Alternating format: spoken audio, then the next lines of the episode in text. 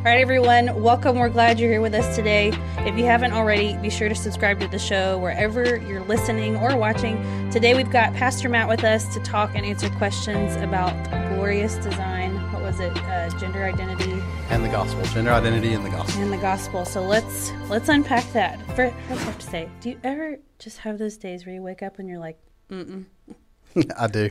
That's, I do. That's me today. There's the there's the great cartoon that I'll often reference where um, uh, just a newspaper cartoon where you can see a, a woman standing next to the bed and the husband's in the bed and the the husband says, I don't want to get up. I don't want to go to church. And she says, You've got to. And he says, No, I just, I'm too tired. I don't want to get up. I don't want to go to church. And she said, Baby, if you're not there, there's not going to be anybody to preach. so, yes, I do for sure. Yes. Well, and it's, you know, we're filming on Valentine's Day. And I had that awful feeling where I woke up and I was like, Oh, I didn't get any Valentines for my children. They're going to be scarred for life. Yeah, they won't even remember. Children. okay, let's move on. So, uh, we're getting into some really heavy territory here. Yeah. And I'm super appreciative because I just, this has just needed to be talked about for ever in the church. At least to me, it feels like. And I just haven't known how to handle it. So I'm really appreciative of you just addressing it head on. Um, I'm going to look at our discussion guide for this week for our home groups. Sure. Um, while, while, you're looking at that, can I yeah. say a word about why it is so important that we please, talk about this in the church? Please. Okay. Um, I our culture, the voices in our culture, the music that um, we listen to, the the movies and the TV that we watch, the commercials, the magazines, everything is attempting to disciple us, is attempting to make For us sure. followers of something, is attempting to uh, create in us a certain worldview and a certain set of beliefs and and a belief system. And we are going to be formed by that yeah. if we're not being formed by the gospel yeah. and by the scripture. And especially our kids, our grandkids, if you're um, older generations, they are they're absolutely being discipled by the world. And this is a massive, massive, full on um, ideological assault, uh, very in, intentionally yeah. uh, being taught and championed and promoted. And our kids are absorbing it and they're believing it. Yeah. Um, and they're acting out of it. And their parents are absorbing it and believing it and, and, acting out of it. And that's bleeding into the church. And so we have to be discussing it. Yeah. Uh, we have to be discussing it. It's sort of like the church's failure decades ago. Uh, churches didn't ever want to talk about sex. Well, everyone else talks about sex. Right. And the Bible talks about sex. And God is the creator of sex, and so we should be talking about it. Yeah. So I think it's uh, not only needed, I think it's necessary and critical right now. Yeah. Uh, that the church bring a theological, gospel-centered voice into uh, this domain. Yeah. Well, and and the truth is, there's no place too dirty that Jesus can't go. There's no place no, too difficult all. that he can't bring understanding if he wishes. And I just I appreciate kind of like, okay, no, this is we're gonna have Jesus be a part or be in all of this. Yes. Um, okay, so the first question on this discussion guide is pretty good. It says, um, given the lifelong damage done to the bodies and psyches, is that right? Psyches? Yes. Of minors by a growing number of drugs and procedures, do you believe Christians and the church should respond to this moment as we have other issues of social injustice and degradation like sa- slavery, segregation, and abortion? Why or why not? Yes, and so and then I have to say uh, in there immediately yeah. following that, I have to acknowledge obviously there was a segment of the church, particularly not not entirely, but particularly in the American South, who did not respond to slavery and right. and segregation correctly biblically. Yeah. Having said that, the vast majority of voices and the near entire force behind the abolition of the slave trade in England and of the practice of slavery in the United States and of the end of segregation was Christian. Yeah. So we have to acknowledge that. But I do think that we're at a point now in our in our society where gender clinics are becoming so prominent and the gender affirming theory that whatever someone feels psychologically, yeah. you have to affirm and help them move into that biologically and, and anatomically. Hmm. We, we can't do a whole lot biologically, but anatomically, or you are aiding in their self harm right. in, in, some way when that has become so prominent now that we are um, destroying uh, the bodies uh, and and and harming, creating real lifelong harm to the psyche of minors of of children. And I just read an, an, another news article yesterday uh, on a woman who is now. I believe she was in her late 20s and she was transitioned mm-hmm. very early and uh, understood herself as transgender and um, as a woman uh, or, or, a man trapped in a woman's body. Now she's come through that, does mm-hmm. not identify that way or see herself that way, and actually has children, but was not able to nurse any of them because she she had a double mastectomy. And so she's dealt with the pain of that. And I just think the implications socially are so um, so deep and so widespread that Christians have to begin to bring our voice into the public square on this, mm. and in an appropriate way, mm-hmm. uh, in a way that speaks a biblical truth. Um, yeah. And demonstrates love and care at the same time. Yeah. I, I really found myself when you pulled up the picture of the genderbread person and the gender unicorn. My my oldest is first grade, mm. you know, and my youngest is just over one, and I just found myself being super grieved. And over this series, the general feeling is just a feeling of heavy for me. I know a lot of, and I think it depends on your generation. Some people are feeling just overall angry for, you know, whatever reason. Some people are feeling just like, I do not care. But some people are feeling just heavy. So, how do we engage this well and thoroughly without being completely weighed down just by overwhelm or grief, especially those of us with kids who are being brought up in yes. this, you know? Yeah. I do think you're right. I think the initial emotional response varies across different demographic, yeah. uh, different demographics and generations within the church. And I'm, I'm particularly, obviously, we're particularly talking about Christ followers and right. and people in the church now. Um, I also believe that part of the fear and the, the fear that I think is beneath some of the combativeness, combative, combativeness, yes. combativeness, and anger among some flows from a, a lack of knowledge for sure. They they we don't know enough about this. We don't really understand what's going on, and we get frustrated and angry because we know that that what's being said and what's being done is wrong. Yeah. But we we haven't yet been informed enough uh, to think about it theologically and holistically, yeah. and feel like, okay, this is how I respond. This is this is how I respond in my family, in my community. Yeah. This is how I differentiate um, individuals I'm talking with from the ideology right. um, and the lobby out there. But one, I think, is uh, to to relieve that whether it whether it is kind of a, an inclination toward combative combative. Yeah. I don't know why I can't say that today. combativeness or um, just despair or a sense of feeling. Generally, it's a, it's a sense of feeling overwhelmed. That's yes. what I keep hearing from people. Yes. However, that emotion works itself out in an individual personality, behind it is just this feeling of being overwhelmed. Because there's so many implications with this topic. Yes, you know? there are. And if you if you're following it, it's moving so fast and it's advancing so hard. Yes that it's hard to know where does this go. We know that the implications we're already seeing them yeah. are are bad, but how do we how do we get our minds around that? One, I think, is to step back and remind ourselves with great confidence that Jesus is Lord of all. Yeah. And that the Bible speaks to personhood holistically. Sure. And that the message that we bring for far too long, we've been we've been telling people what they can't do or shouldn't do mm-hmm. without giving them a far more attractive yes, yeah. a far more attractive picture of holistic um, human existence, what it means um, to thrive as a human being, and why God desires that yeah. uh, within the boundaries that He's created human beings um, to exist and to flourish. And so I think rediscovering that. So I, I, really think it begins with sort of sitting with the news.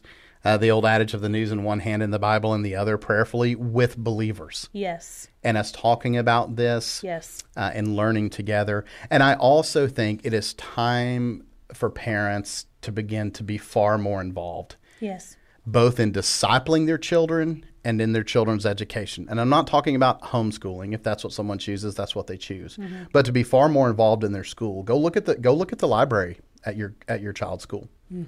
And and it's not about banning books, but it is about trying to discern what books are appropriate for what ages. Right. And I think most people would be shocked by the books in their kids' libraries and in their public library that exists Yes. in the children's section and in the preteen section. Right. Some of them are extremely explicit. Yeah. And um, so I just think being more involved, discipling our children. If we're not going to disciple our children, the world absolutely will disciple them. For sure. And then we sit back and we're so baffled at why they believe what they believe. Mm-hmm. But we've not had an active hand in discipling them in our home at all. Right. Um, and then being more involved in our kids' education and school system and community a, as a whole. Yeah. I think the kid discussion is just a big one because what I'm feeling too, and I plan to ask this or talk about this, but I feel the distinct um, realization that my kids are going to grow up in a world, if I'm to lead them in the way of Jesus, they are going to not be liked a lot of the time. Like if they share the beliefs of the Bible, it's going to create a clear divide between them and other children, Yes. even sometimes in the church. And I think I it's it's really dumb and it's really American, but I find myself grieving the separation that they might feel. Yes. Th- this is where the church in the United States has been um, has been very different than the church in most of the rest of the world, and certainly the church historically. But we're finding now um, that the the sort of deceptive understanding that we've had that there isn't a distinction between being Christian being American now is it is is no longer true. Right. It never was true. Right. Uh, never was true. But part of the and you and I have talked a little bit about this. Part of the disorientation I think that that a lot of people feel, especially people in in their middle ages and, and older, is the awareness now that wow, despite what they might have been taught growing up or what they Yeah. felt like, our our country, our our culture certainly does not have a biblical worldview Right. and and now it's just um, unmasked on display for everyone to see, Yeah. and in a sense uh, at war. Yeah. Um, and so I think that is it's really disturbing to to a lot of followers of Christ to remember that Jesus was very honest that to be his disciple will cause relational splits in our life. yes. It will bring on persecution at times. Yeah. We will not be liked by people yeah.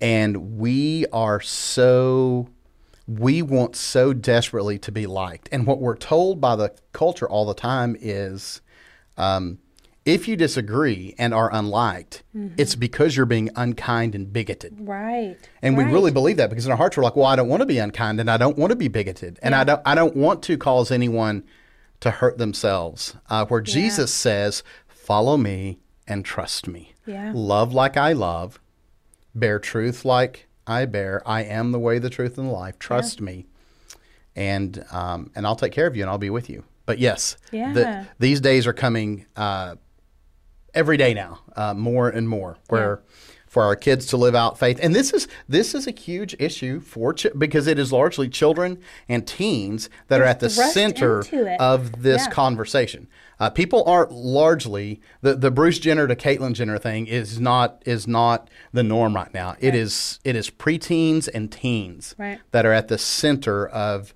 gender dysphoria and gender transitioning right now. Yeah. And so that's why it's such a significant uh, issue.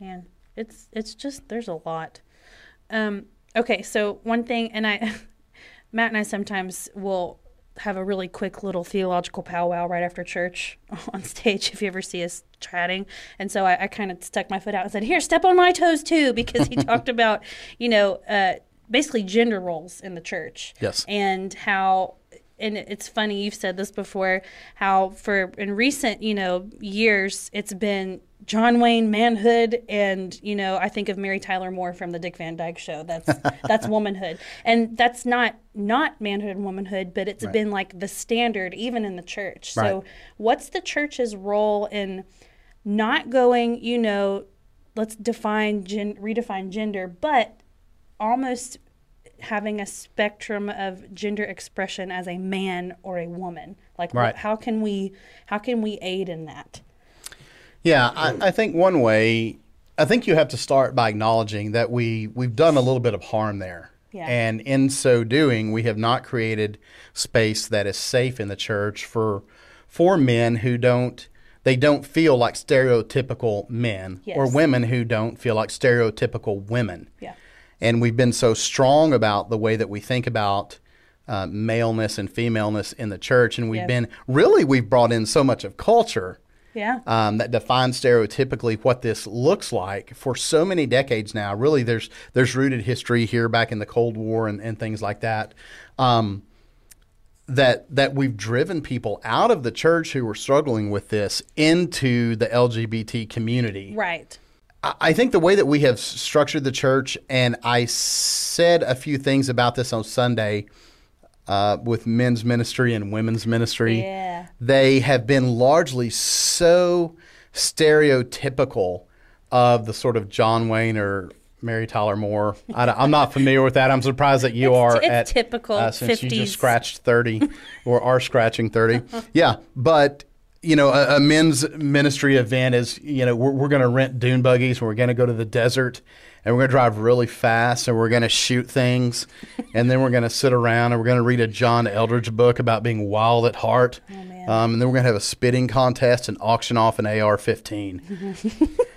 Well, what about what about men in the church who are artists and who are musicians and who are writers and who are contemplatives and who they don't fit that mold? What we're saying when we describe that as men's ministry is Right. they're not men or they're not normal men or Right. they're not men as God would have them be. Right.